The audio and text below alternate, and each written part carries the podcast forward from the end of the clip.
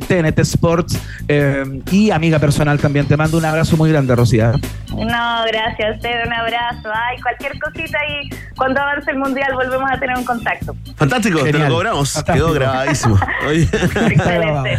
Grande Rocío, ahí está. La primera relatora de fútbol eh, acá en Chile estuvo en un país generoso comentando la Copa Mundial Femenina. Iván, saludemos a nuestros auspiciadores. Sí, te quiero contar que lo nuevo de G-Tour llegó a Andes Motor. Ya está ahí disponible el All New Dashing. Un auto con el diseño, la tecnología, la innovación que requieres para el mundo de hoy. Conoce más en yeturchile.cl y súbete una nueva manera de manejar tu vida. Yetur, una marca Andes Motor, es una marca para el país generoso también. Y saludamos a nuestros amigos y amigas de Hotel No, nuestro Hotel No. Escucha esto, porque en Hotel No tienen espacios de trabajo diseñados especialmente para tus reuniones de directorios, para esas sesiones de brainstorming, no, simplemente para que te concentres en tus ideas y resulte un proyecto genial, ¿no? Además, eh, puedes refrescar tu mente en una de sus bicicletas eléctricas que están ahí disponibles para que te des una vueltecita y te ventes, ¿ah? Como decía mi abuelita, Vente el cerebro.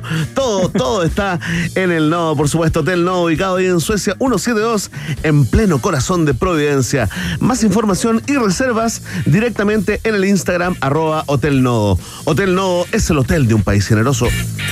Hacemos la pausa de inmediato y ya llega. No, Gabriel ya está. León, el ministro de Ciencias de un país generoso que ya anda dando vueltas por ahí, se mete al estudio y despliega su columna. Dice que va a hablar hoy de manzanas envenenadas y la historia de la bomba atómica.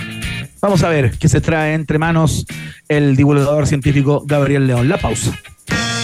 Una pequeña pausa y verme Piscola Núñez e Iván Tequilazo Guerrero siguen anexando fronteras en un país generoso internacional de Rock and Pop 94.1.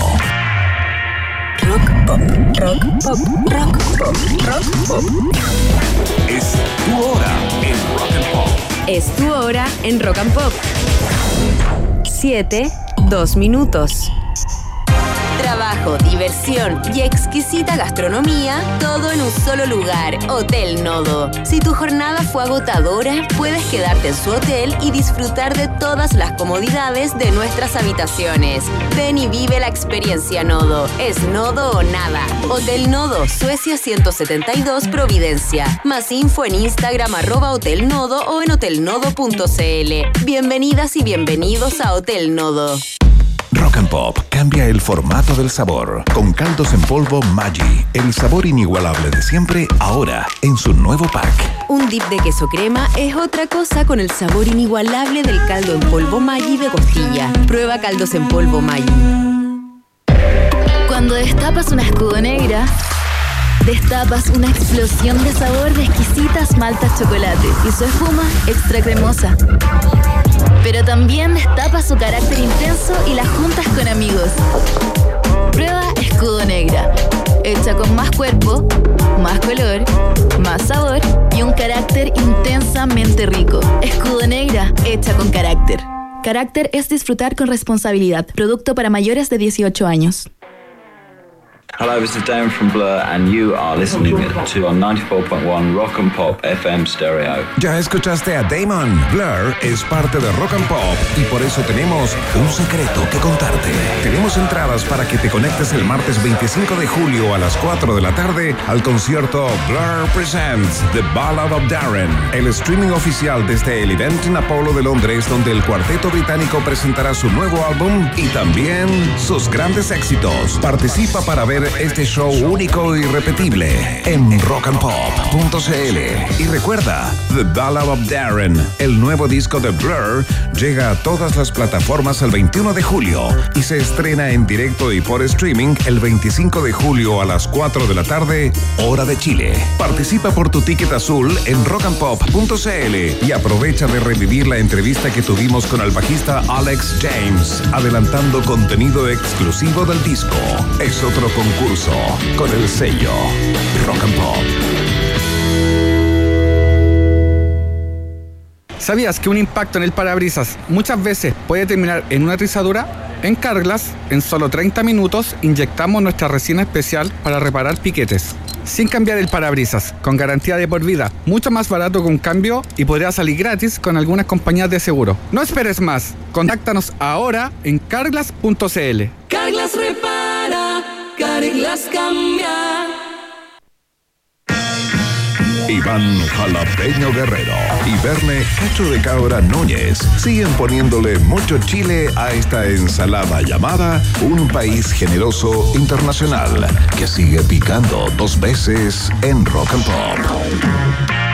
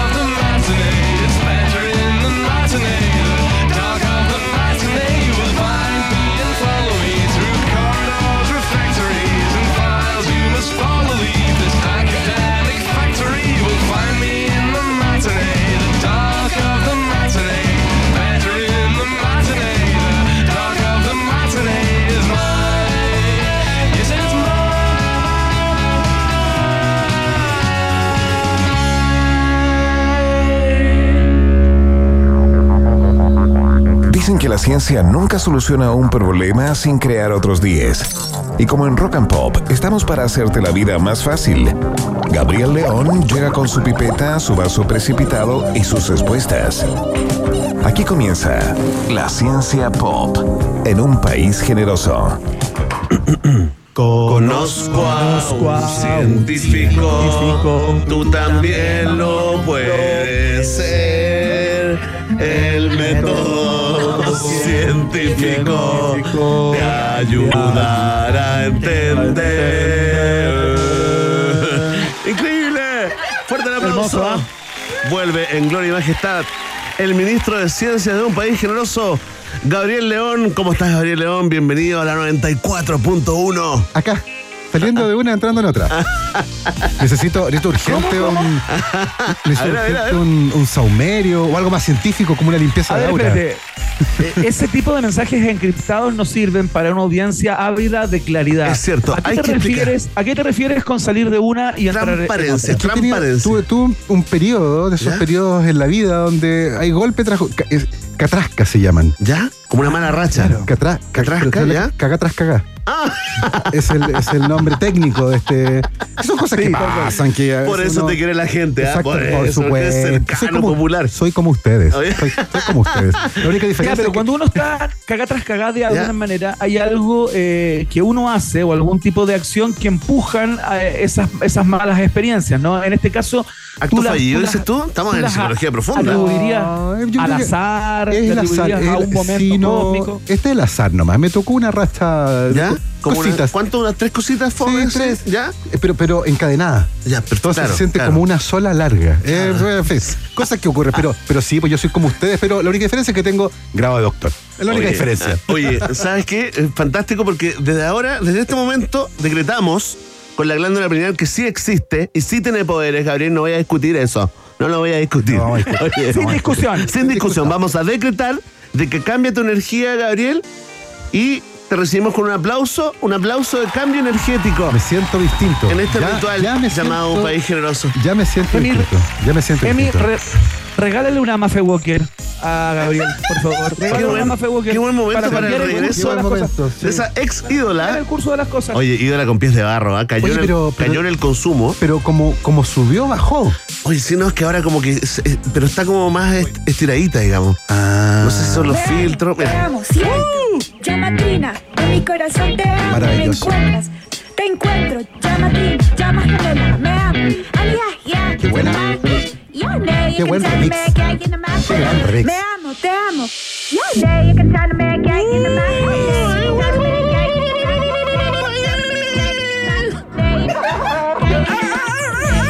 Maravilla. Libera tu, tu ave interior, Gabriel. Libera tu ave interior. Ya cambié. Libera, libera cambié. tu ave, libera. Ya cambié. Listo, listo, listo, suficiente. Listo, Córtala. está listo. Listo. Gracias. Increíble, ¿ah? Gran Ya ritual. soy, eh. ya soy otro. Ya soy otro. Apaga eso. Ya soy otro. ¿De qué hablamos hoy, Gabriel León? ¿De qué vamos a hablar hoy? Hoy día vamos a hablar de. ¿Se acuerdan en la universidad de esos, de esos carretes que duraban varios días que uno se iba de paseo a, a veces a acampar, a la casa de un amigo en la playa? Sin plata, da lo mismo. Claro, y sí. una- unas piscolitas y las conversaciones sobre de todo. Toda la- Bueno, vamos a hablar de eso, de un, de un paseo muy especial que hicieron cuatro estudiantes de la Universidad de Cambridge. ¿Ponemos rasguño en las piedras o ponemos. eh, Rasguño en las piedras. Virginia, lo que tú no, quieras. No, rasguño en las piedras. Ya, ya. Esto, ojo, esto es marzo, Excelente. marzo de 1926. Ah, son Uh. casi 100 años, ¿ya? Eh, ahora, estos estudiantes de la Universidad de Cambridge, la verdad, eran bien pretenciosos. Ya. Entonces sus conversaciones eran sobre Tolstoy, Dostoyevsky. Perfecto, es que no había Ya. internet, pues. la gente leía. además, pues la gente leía, leía libros. Estaban estudiando a los rusos, digamos. Eh, y, y- y había uno de ellos. Ahí está. Oye, Qué hermoso. La fogata, la qué fogata linda imagen. y Tolstoy. Y Tolstoy. ¿Ya? No, todo ahí. Eh, y uno de los estudiantes, que se llamaba Robert, estaba nervioso. eh. Estaba como inquieto, Ya, ya. no pescaba mucho. eh, y un día estaban comiendo y llega el, el- el mozo y le dice, señor, el siguiente, estaban en Córcega, en la isla francesa. de Ya, eran, le dice, eran pitucos. Ya. Pito, Ya, están sí. en Cambridge, pues, por toda la favor, razón. po, hombre. Y le dice el mozo, el siguiente transbordado a la Tierra sale en dos horas más. Y los amigos quedan como, oye, pero ¿y te vas? Sí, me tengo, que ir, me tengo que ir de vuelta a Cambridge. ¿Pero por qué? ¿Pero por, pero por qué? po? Y no, y no quería contar. Claro. Cu- Cuando un amigo no quiere contar, entonces uno empieza a insistir.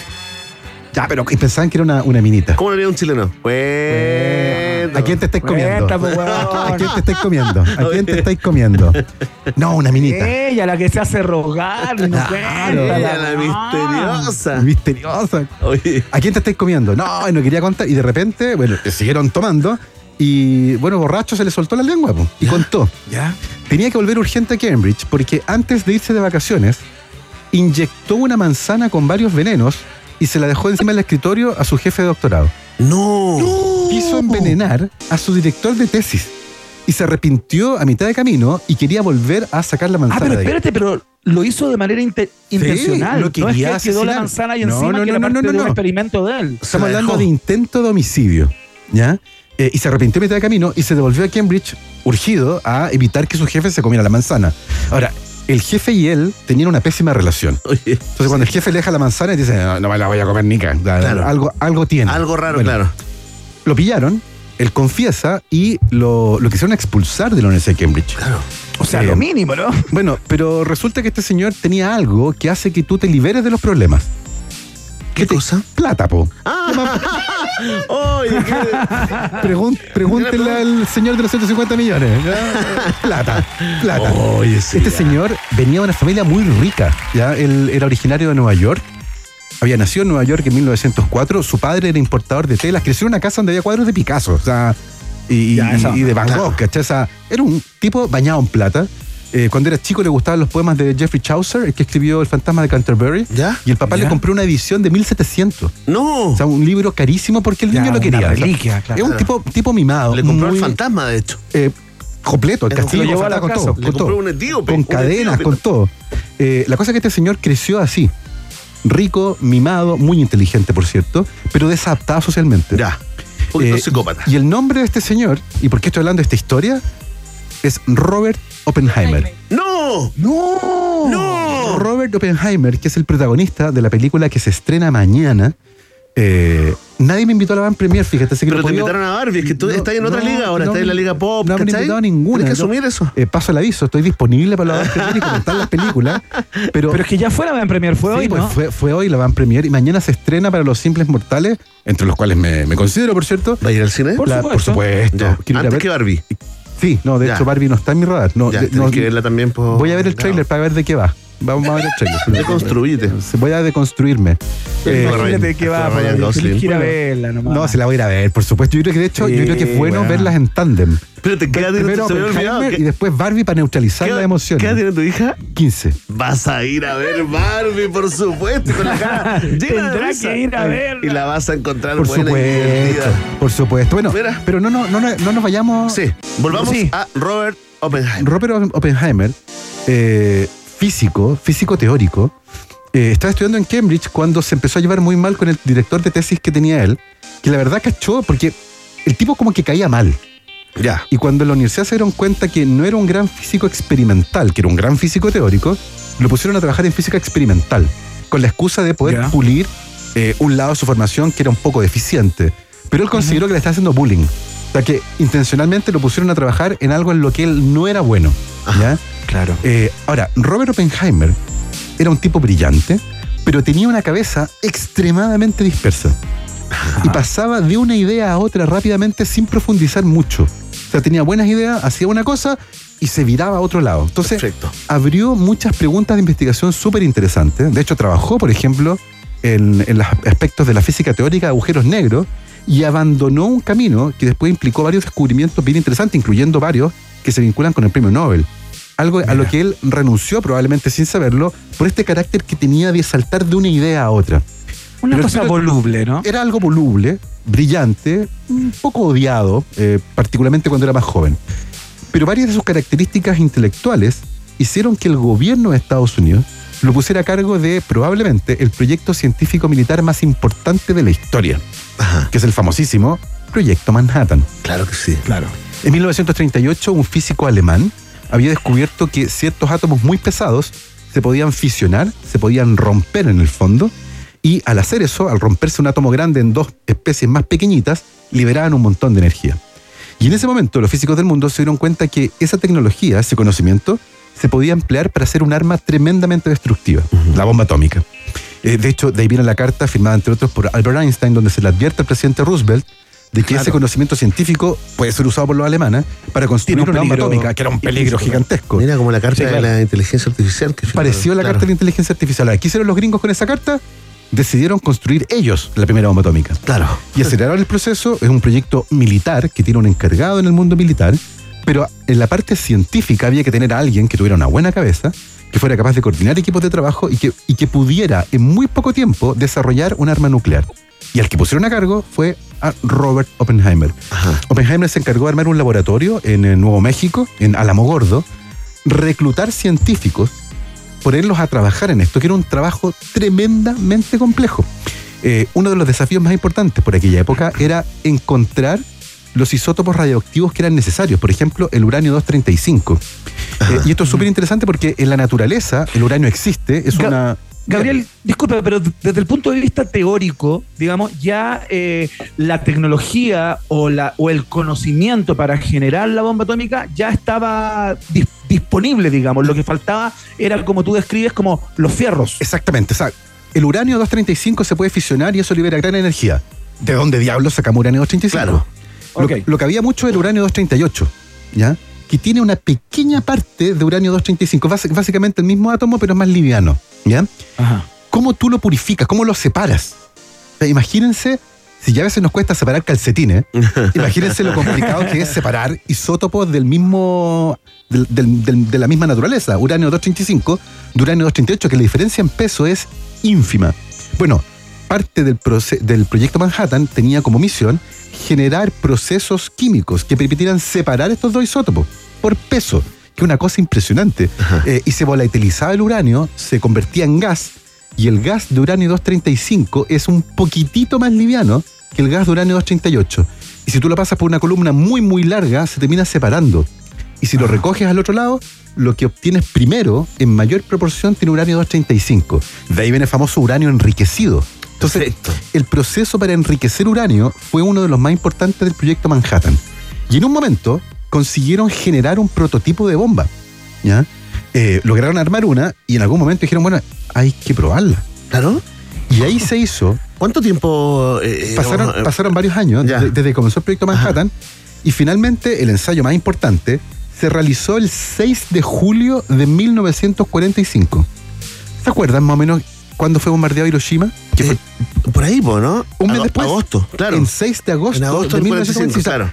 Se, se probó por primera vez la bomba atómica el 6 de el, perdón, el 16 de julio de 1945 y menos de un mes después se lanzó sobre Hiroshima. O sea, una cosa tremendamente acelerada. ¿ya? Claro. Y esa prueba en particular, la prueba donde se, se ensaya esta arma nuclear por primera vez en la historia, fue supervisada por Robert Oppenheimer. Él le puso el nombre al ensayo, le puso Trinity, eh, tomando el nombre de la literatura, un tipo como él no podía sacarlo de otra parte, pero además fue un secreto gigantesco. Nadie podía enterarse de que Estados Unidos estaba probando esta arma. Nadie. ¿Y dónde fue? Fuera la Mogordo. ¿Dónde la probaron? En, en la mitad del Ah, desierto ya. habían armado una ciudad, armaron un laboratorio y la probaron en la mitad del desierto. En esa época, a mediados del siglo XX, sin internet, sin mucha cámara fotográfica. Sí, sin- claro. La verdad es que pasó piola. Pero alguien se dio cuenta. ¿Quién? Esto fue en, en Alamogordo, cerca de Las Vegas, y alguien en Nueva York se dio cuenta. ¿Cómo? ¿Por, qué? Un empleado de la empresa Kodak. ¿Se acuerdan de Kodak? Sí, claro. ¿Qué, Sí, qué hacía claro, por Kodak? supuesto. Rollos fotográficos. Cámara fotográfica. Cámara, no, fotográfica, sí, eso. películas, cámaras. Bueno, Kodak, Claro. quebró, Kodak quebró. Quebró, se está reestructurando, pero la fotografía digital hizo bolsa Kodak. Sí, Bueno, claro. Pero en 1945 Kodak era el principal fabricante del mundo de películas de fotografía. Y uno de los grandes problemas que tenían, ellos hacían también películas radiográficas, para tomar radiografía. Ajá. Súper sensible. Eh, y cada película vienen, se venden en cajitas, vienen 10 películas, vienen separadas por una lámina de cartón. ¿ya? Y la gente comenzó a reclamarle a Kodak porque en esa época, en julio y agosto de 1945, las películas radiográficas venían veladas con puntitos negros. Estaban llenas de puntitos negros. Y dice, chuta, ¿qué está pasando acá? ¿Qué, qué, qué pasa? po?" Claro. Y esta investigación cae en manos de uno de los investigadores de Kodak, Julian Webb, que empieza a investigar y dice, ¿sabes qué? No es, no es el film el problema, son los separadores de cartón.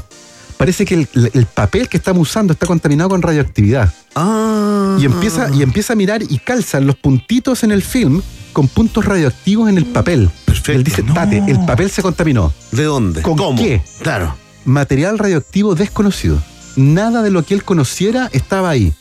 Chuta, pero ¿de dónde vino? Y empieza a hacer cálculo y cacha que llegó todo a las plantas de papel que ellos tenían a través del agua de la lluvia. Y empieza a moldear los mapas, empieza a cachar de dónde venía y todos venían de Las Vegas. Espérate, el lugar donde Kodak empaquetaba eh, sus films no, no estaba cerca del lugar donde se probó la, Tres la mil- bomba atómica. 3.000 kilómetros. ¡No! Estaba lejísimo. Pero Este señor- estaba como en la ruta. Estaba, en la el- ruta de las nubes. Claro. Y este señor Ajá. cacha, dice, esta, esto viene y En tenían el, varias en el río hídrico. tenían varias, varias plantas de papel a lo largo de Estados Unidos y empieza a cachar que en, un- en una ruta en particular todas las plantas de papel estaban contaminadas. Y él escribe, un, él escribe un informe, se da cuenta de esto Claro. y dice, acá hay liberación de un material radioactivo nuevo en la atmósfera que es sintético, que no lo conocemos y que se liberó cerca de Las Vegas en algún momento a mediados de julio de 1945. Perfecto. Informe para, para las autoridades, ¿Sabes digamos. que este tipo fue bien, bien clever? ¿Ya? Como que cachó lo que estaba pasando y se quedó callado Ya. y lo publicó varios años después, pero él la fue la única persona que a mediados de julio o agosto de 1945 se da cuenta que Estados Unidos tenía en sus manos una nueva arma, una arma poderosísima, que fue desarrollada en el proyecto Manhattan a cargo de Robert Oppenheimer y que menos de un mes después fue lanzada de manera consecutiva sobre Hiroshima, sobre Nagasaki, Nagasaki. terminando efectivamente con la Segunda Guerra Mundial y generando todo el pavor que rodea a la época de la posguerra, ¿cierto? La Guerra Fría viene de la mano con el terror de la guerra El atómica. botón. Claro. Por supuesto, El botón, famoso ¿no? botón El rojo. famoso botón rojo. Por supuesto, que quien aprieta el botón rojo primero y hace que el mundo se acabe. Ahora, Robert Oppenheimer, que fue el líder de este proyecto, que termina de manera, no sé si decir exitosa, pero No bueno. es una palabra, un concepto complicado, si Cumplió con el objetivo. Cumplió con el objetivo. Claro. Terminó, Hizo la pega, digamos. Sí, y ter- terminó Oppenheimer medio, medio cagado en la cabeza Ya. y comenzó a hacer, eh, a perseguir a científicos que él consideraba que eran comunistas. Ya.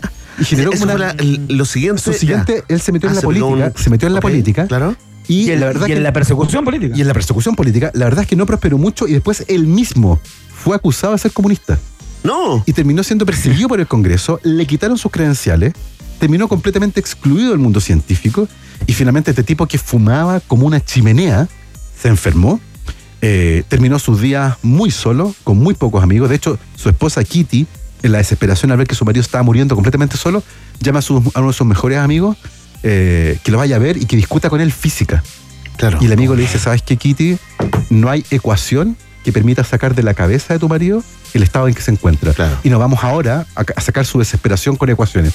Y finalmente Robert Oppenheimer muere el 18 de febrero del 67, cuando tenía 62 años, y murió siendo reconocido hasta el día de hoy como el padre de la bomba atómica. Increíble. Fuerte el aplauso. Historia.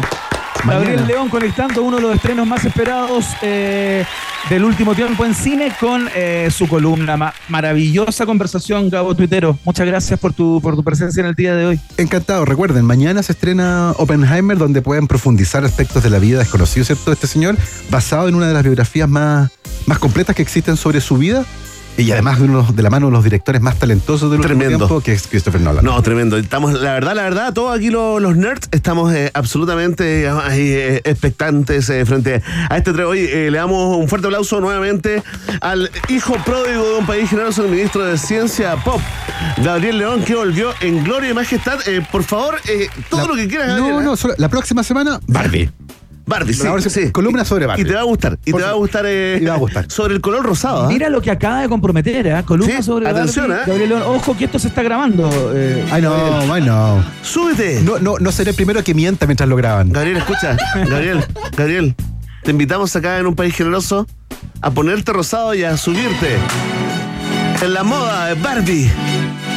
En la 94.1, Gabriel León, el Ken de la ciencia. El Ryan Gosling de la divulgación científica. El Alberto Plaza. No, no, perdón, es que me, me quedé sin, me quedé sin referentes. El Dua Lipo ya. Por favor. Ahí lo dejamos. Oye, eh, aplausos. Gracias, Gabo. ¿ah?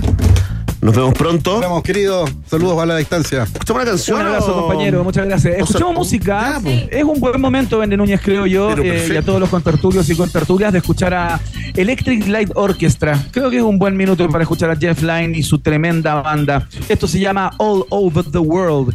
Estás en la 94.1 www Rock and Pop CL.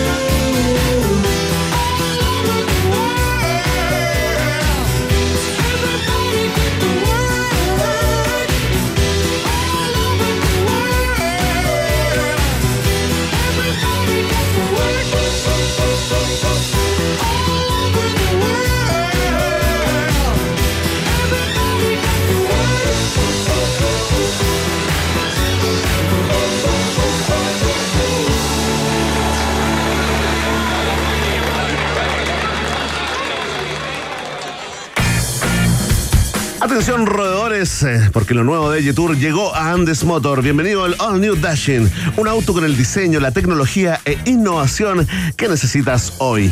Conoce más en yeturchile.cl y súbete a una nueva manera de manejar tu vida. Yetur, una marca Andes Motor. Es parte del noticiario favorito de la familia chilena que hace una nueva pausa, eh, Guerrero, allá desde la capital de, de México. Tenemos un viaje en el tiempo, eh, yo te diría bastante como breve pero robusto al mismo tiempo. De distintas, Sí, eh, eh, distintos lados del, del prima del crisol. Excelente, muy bien. Es Una buena forma de no decir absolutamente nada Así antes de ir a la pausa. Tengo un mini spoiler, ¿eh? Tengo un mini spoiler para ti. Con mucho cariño. ¿Cuál, cuál? Escucha esto, mira.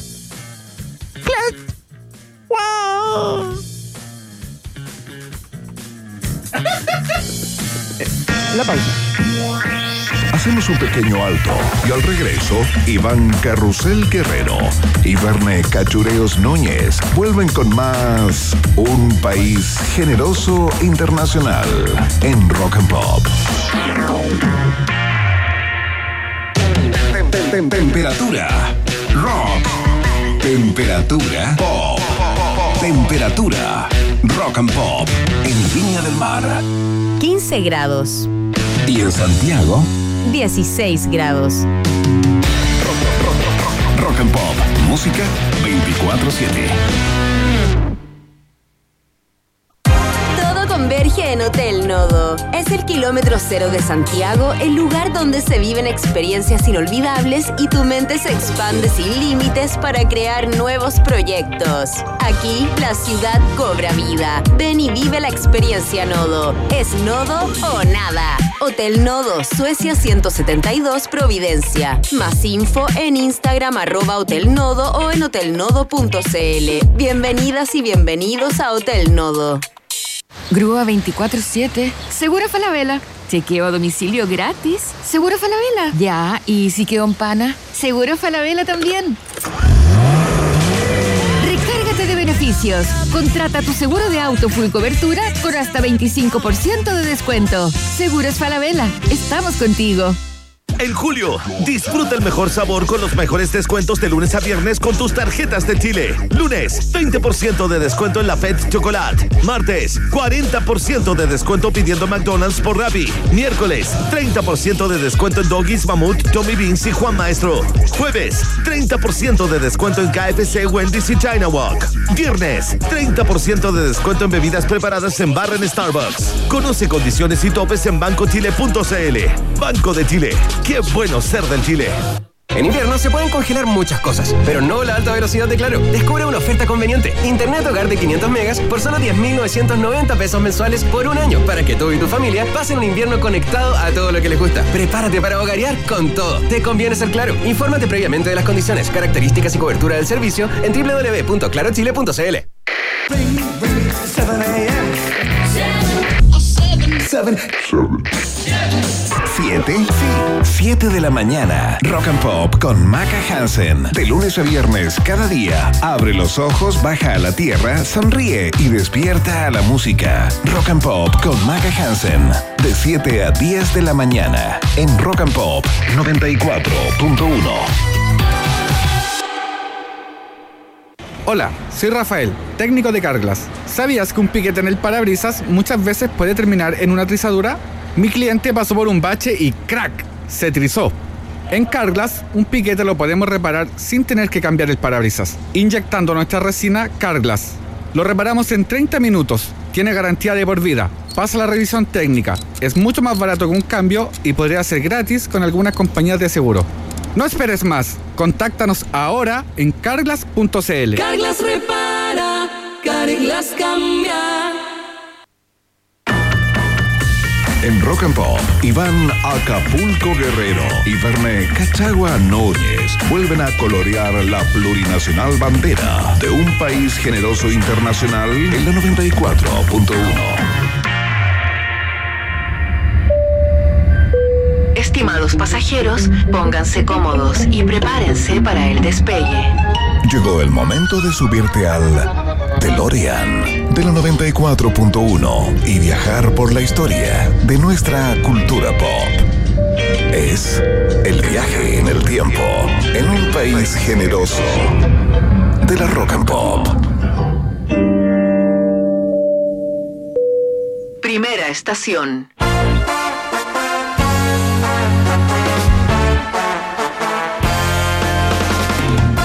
Buenas tardes, amantes del tenis internacional. Aquí comienza el viaje en el tiempo de un país generoso por todas las pantallas de BBC. Londres, desde Londres para el ¿Qué es mundo. Oye, no. ¿Qué es esto, lo ¿Qué que- show de televisión es este? ¿De qué se trata? Oye, totalmente show de televisión. Esta canción, este tema se llama Light and Tuneful. Rosario, necesito traducción en nuestra subsección.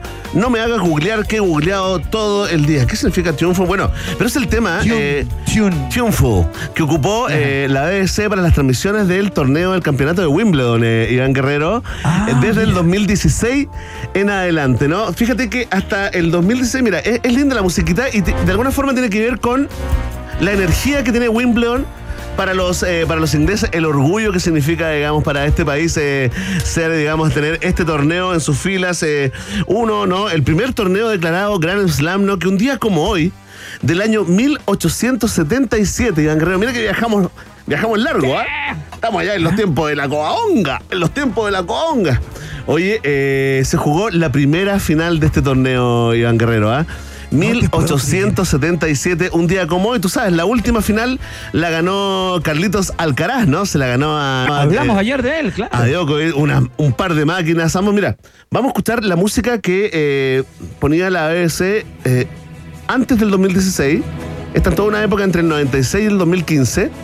Se llamaba Purple and Green, ¿no? Como los colores de, de Wimbledon. Eh, te quiero contar que este campeonato, ¿no? Partió como una, una- una competencia de, de caballeros, ¿no? Como de un grupo de, gente que le gustaba jugar eh, eh, eh, un poquito de tenis, ¿no? Estaban ahí en el All England Croquet Club, eh, la ciudad de, Wimbledon, el England Lawn Tennis and Croquet Club se llamaba, eh, y tenían problemas Iván Guerrero con la con el mantenimiento de las canchas, ¿no? Se le había echado a perder un rodillo que era, al parecer era muy especial, ¿no? Un rodillo que necesitaban ahí para ir aplanando las canchas de tenis y de pronto dijeron, bueno, y si organizamos una competencia, que cada uno se ponga con una guinea, ¿no? Que era como eh, la moneda de, de aquel entonces, una, es que es una moneda de oro, ¿no? Que se utilizó ahí en el Reino Unido, digamos, eh, hasta el 1970 más o menos, ¿no? Entonces, pongamos, digamos, eh, una guinea, eran 22 jugadores, eh, Iván, todos hombres, por supuesto, al principio, ¿no?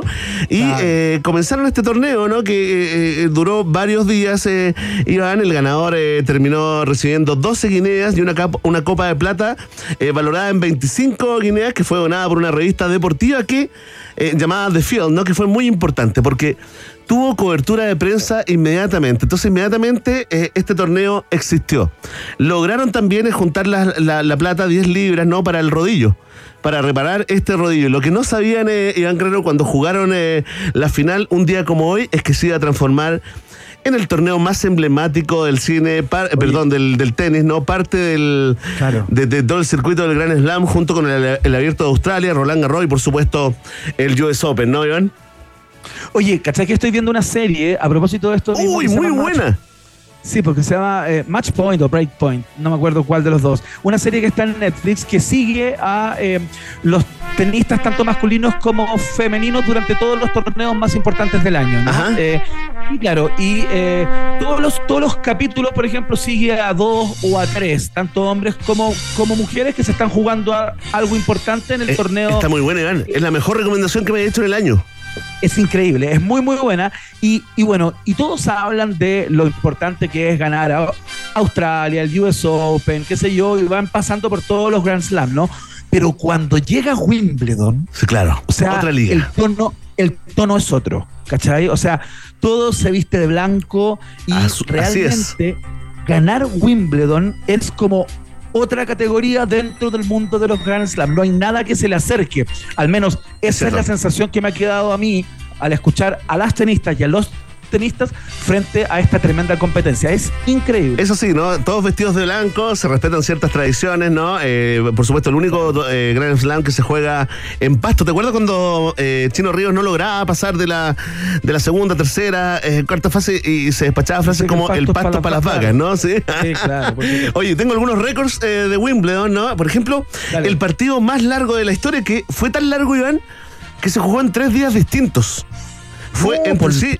Entre John- ¿Pero por lluvia? Por lluvia No. se iba suspendiendo. Ah. Eh, y, pero además, el resultado, en esa época, no había un tope. Ahora, si tú estás en el quinto set y llegas al juego 12, por ejemplo, no, eh, en el tie break, no, eh, digamos, en esa fecha, tú podías jugar eternamente hasta que le sacaras dos juegos de ventaja. Ahí se ganaba, ¿no? En el set de- Ahora se definitivo. tira una moneda al aire hoy día, ¿no? Claro, ahora eh, me parece que se llega hasta, bueno, es- existe el tiebreak también, eh, que, lo- que lo hace todo mucho más fácil, pero también, eh, eh, si, eh, digamos, eh, así se definió. Parte de la historia del tiebreak. Mira, este partido entre John Isner de Estados Unidos y Nicolas Mahut de Francia se jugó el 22, el 23 y el 24 de junio del 2010 y duró un poquito más de 11 horas con 5 minutos, ¿ah? Y dio, digamos, sí, pues, increíble. Dio origen, eh, dio origen a esta nueva eh, reglamento ¿no? del tiebreak, ¿no? Por supuesto, este partido también tiene los récords de mayor cantidad de haces en la historia, de puntos ganados, eh, mayor eh, el partido con más juegos de la historia se lo llevó todo este partido de Isner contra Mahut, ¿no? Eh, el récord de títulos individuales lo tiene, a ver si lo sabes. ¿Lo tiene Nadal, Federer o lo tiene oh, Djokovic? No, yo creo, yo creo que lo tiene Federer. Es cierto. Roger Federer con ocho títulos eh, tiene la mayor cantidad de títulos individuales. Martina Navratilova con nueve. ¿ah? Eh, lidera eh, en las listas femeninas. Iván Guerrero, partidos memorables, ¿no? John Borg, John Bjork contra McEnroe.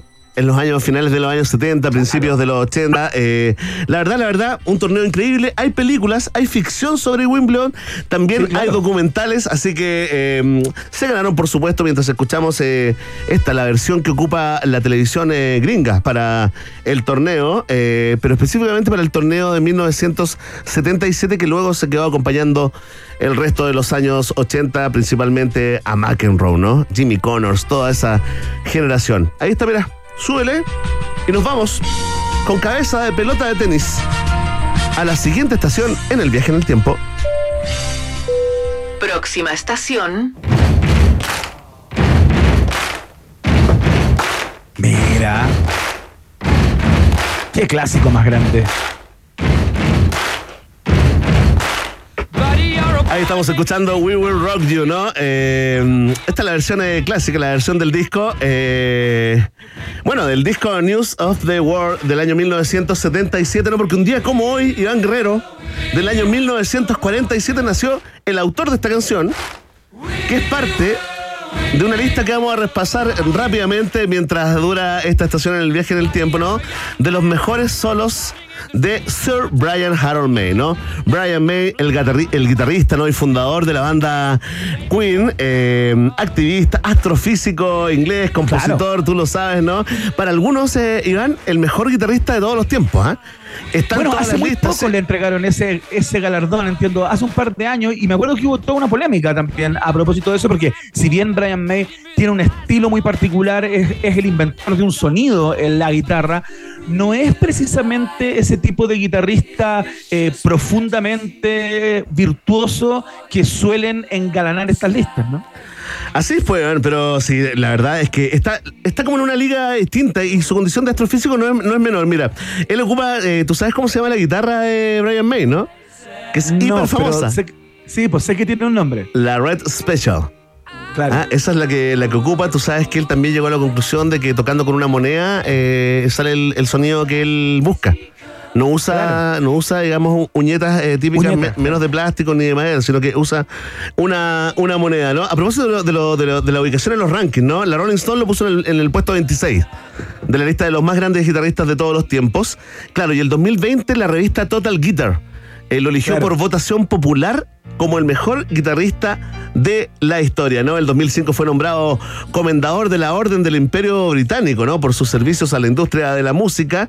Ya lo saben Claro. que obtuvo un PhD en astrofísica, eh, Iván, eh, más allá, digamos, de su nombramiento como caballero de la Orden del Imperio, del Imperio Británico. eh, Es uno de los impulsores también, Berne Núñez, lo hemos comentado acá, es uno de los impulsores que se conmemora el Día del Del día del Asteroide. asteroide, sí, pues se le, bueno, se le debe mucho prácticamente a él. Todo el mundo lo, lo reconoce, hay otros científicos a, eh, a su lado, ¿no? Pero la carrera científica está muy interesante. Mira, vamos a, vamos a cambiar, vamos a escuchar Now I'm Here, de su autoría, ¿no? Y también que está en la lista que han hecho los fanáticos con los mejores.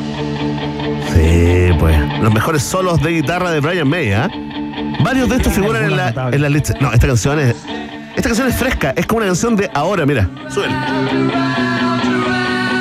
Y es del año 1974, papá, cangurón, zorrón, Claro. primo, tío, abuelo. Del Sure Heart Attack, ¿no? Eh, te quiero contar un poquito de la, de la carrera científica, tiene alguna, algunas singularidades, ¿no? Él es licenciado en física y astronomía del Imperial College de Londres, ¿no? Eh, para su doc- doctorado de astrofísica, Brian May estudió el reflejo de la luz del polvo interplanetario en el sistema solar.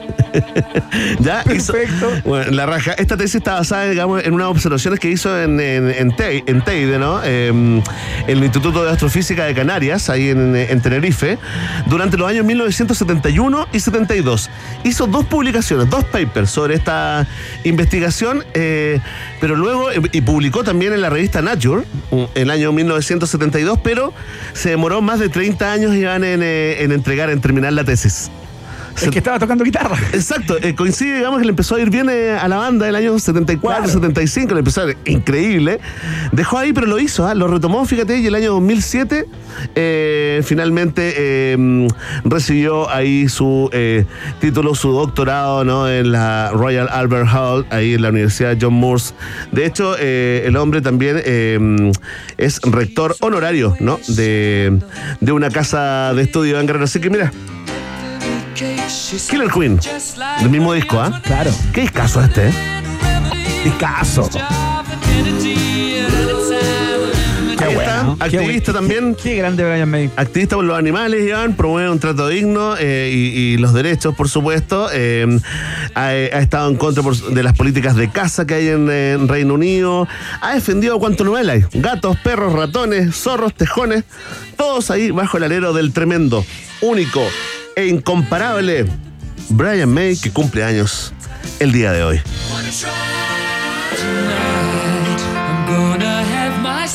Ahí está, con Don't Stop Me Now, del disco Jazz del año 1978. Ponemos término a esta estación en el viaje en el tiempo y vamos a la siguiente. Próxima estación. Oye, estamos escuchando la, la música compuesta por Federico Yusit y Emilio Cauderer, ¿no? Para la película El secreto de sus ojos, eh, Iván Guerrero.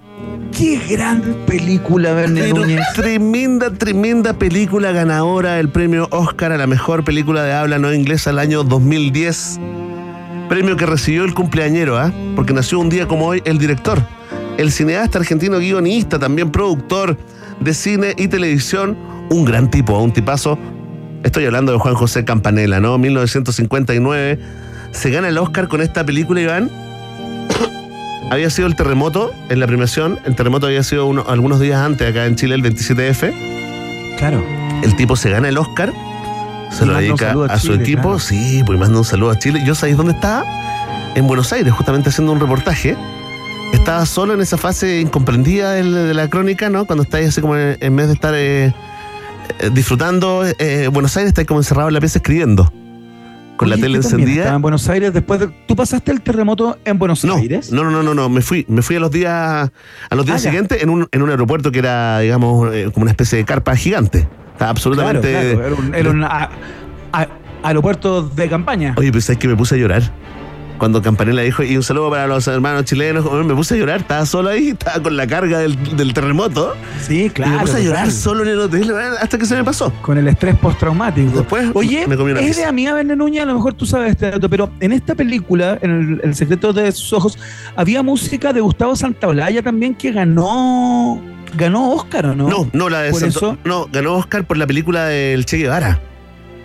Eh, los diarios de motocicleta. Diarios de motocicleta, Sí, ya, ahí se ganó. No, aquí, Ah, ah, aquí la, la estaba hizo Federico Yusit, que básicamente Campanella tiene como un, tiene como un lote con el que trabaja Sí, claro.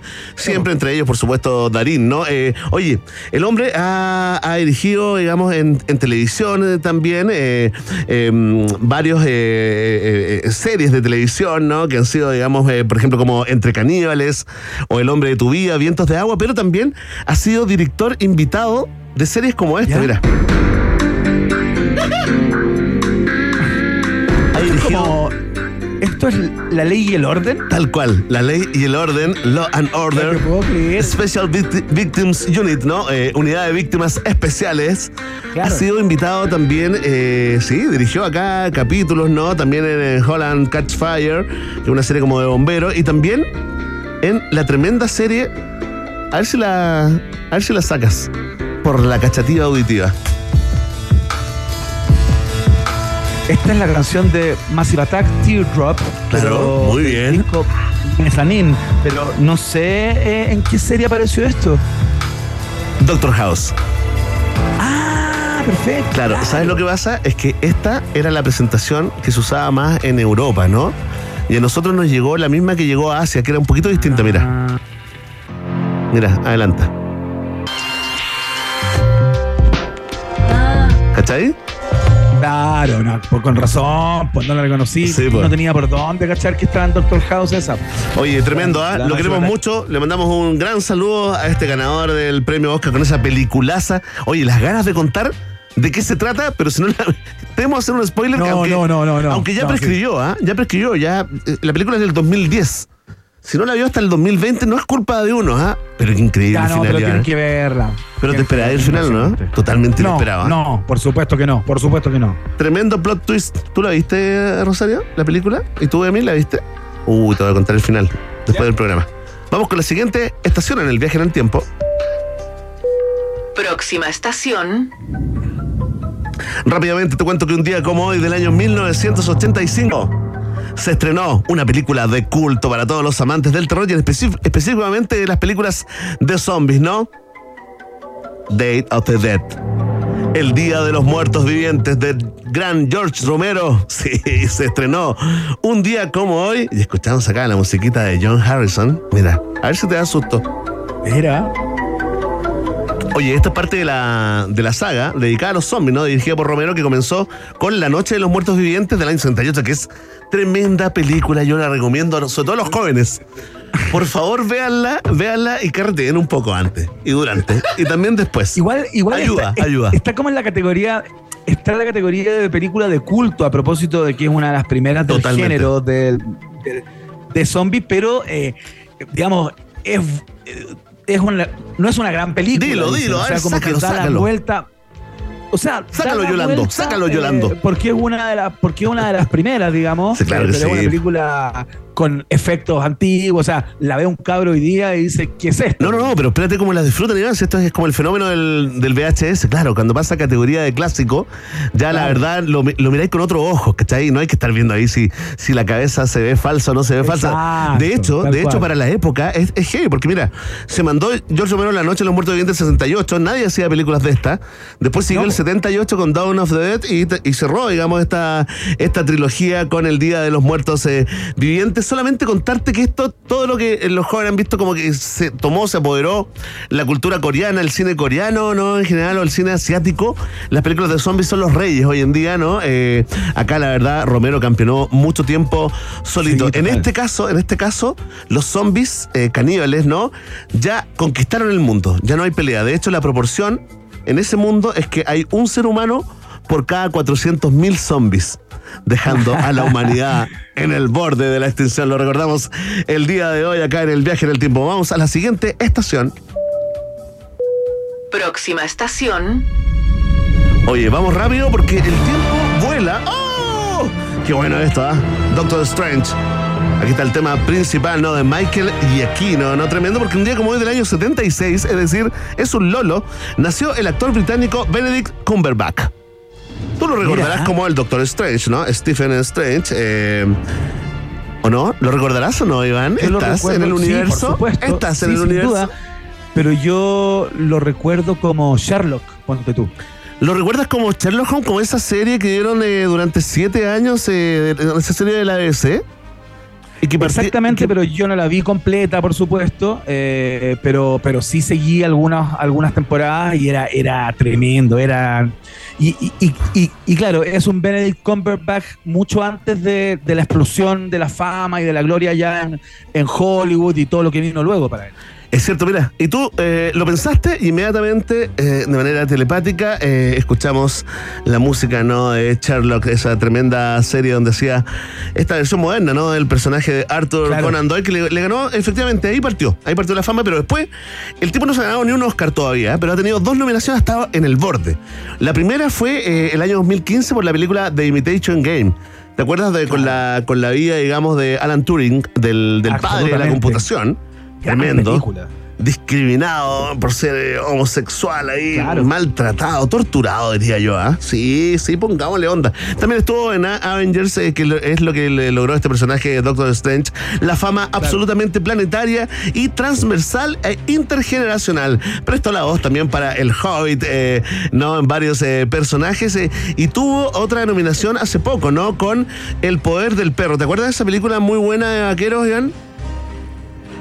Sí, exactamente. ¿La viste? ¿La viste? Eso fue hace muy poco. Eh, no, fíjate, no la vi, pero. Oye, pero- tenés que verla, tenés que, fue el, el año 2022, fue el año pasado, digamos, Sí. estuvo ahí candidata.